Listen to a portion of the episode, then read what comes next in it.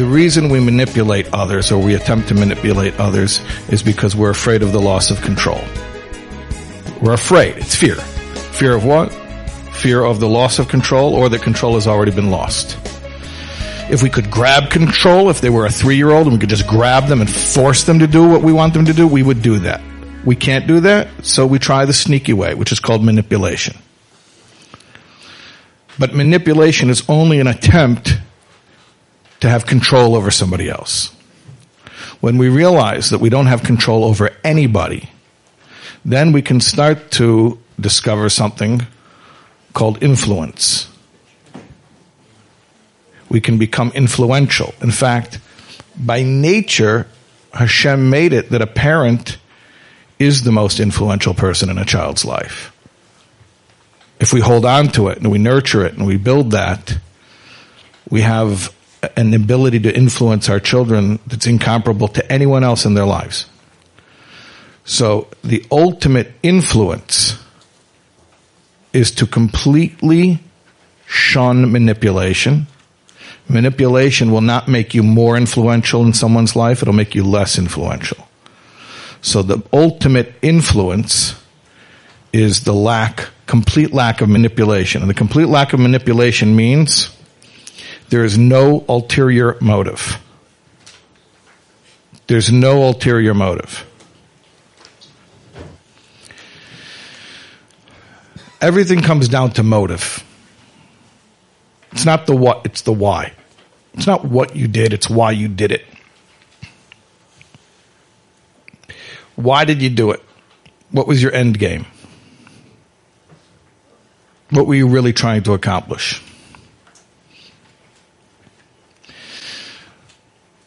So when you think deeply about parenting, about your God given role as a parent, whether it's parenting a kip or not a kip or a kiwi or whatever it is, but parenting, parenting is all parenting. I firmly believe that, by the way. I don't believe this is a special class. Parenting is parenting. Parenting means Hashem gave me the responsibility during this neshama's formative years in this world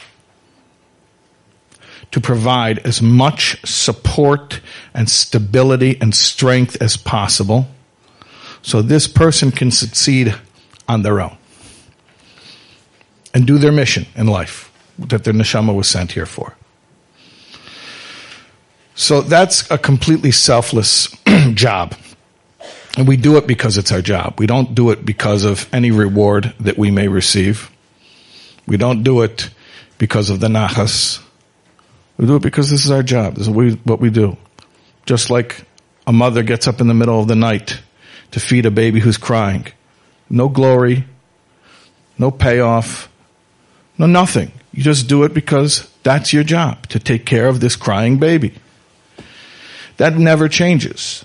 That never changes. Our job is to give with expecting nothing in return. Hashem gave us a job to give and to give and to give and to give. Why? Because that's our job. Now, it happens to be that when a parent gives everything to a child, that is the greatest possible influence you can have on a human being to be their supporter and their guide and their nurturer and their caretaker and, and their safe place and their trusted person and their confidant. Giving all that to someone selflessly, yeah, it happens to make you the most influential person in their life. But we don't do it in order to become the most influential person in their life if you're doing it for that, it's still manipulation and you still haven't broken out of that paradigm. We do it because Hashem gave us a job. And I want to tell you something. I do believe that people who had emotionally negligent parents or even abusive parents can succeed in life. I don't believe it. I know it. I know it can be done. I know somebody who didn't have loving parents can go and make something of their life on their own. I know it can be done. But it's really, really, really, really extra hard.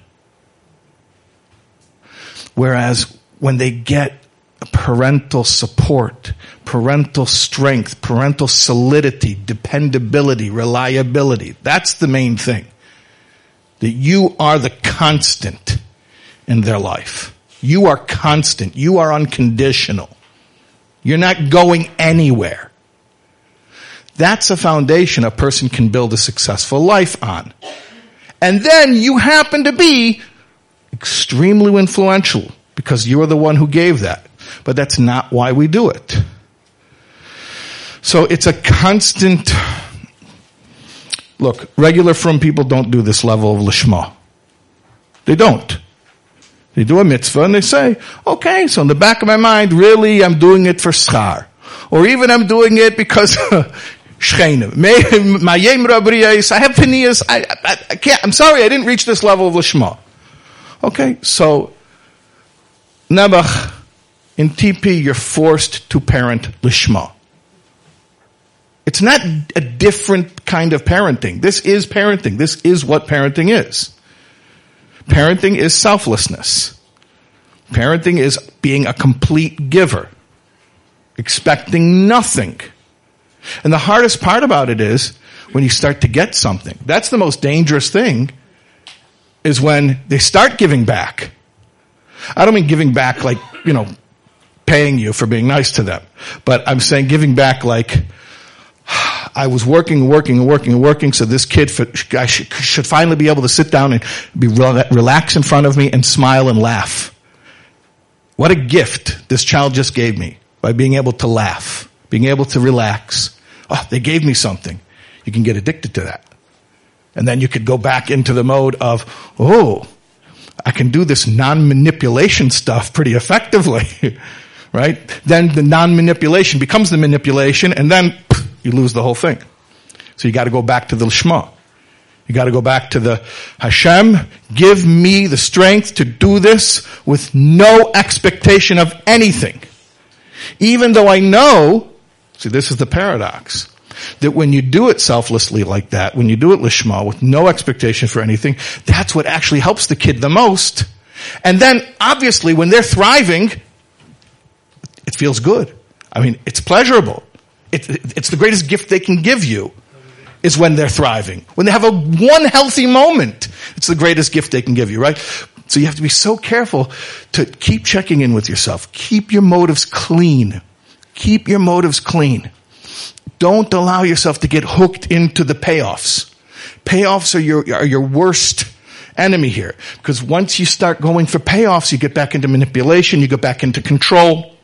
And then before you know it, you're back into the fear paradigm. Because once you think you're in control, you're afraid of losing control. Right? But when you're doing everything selflessly, when you're doing everything lishma, because you're a giver, and that's all you are, and you're expecting nothing from them, also what happens is the fear disappears. Because the fear was only one fear all along. It was the fear of the loss of control. When you realize you're not in control, you can't take anything from anybody. You can't get anyone to do anything they don't want to do. But the most influential, not controlling, but the most influential role that any human being could ever have in any other human being's life is to be a selfless parent in that person's life. A selfless parent in a child's life is the most influential human being in any other human being's life. So this, this is really tricky. And you have to constantly keep checking in with yourself and keep your motives clean. Especially when you start to see Hatzlacha. Especially when you start to see Hatzlacha. This is all about keeping our motives 100% clean.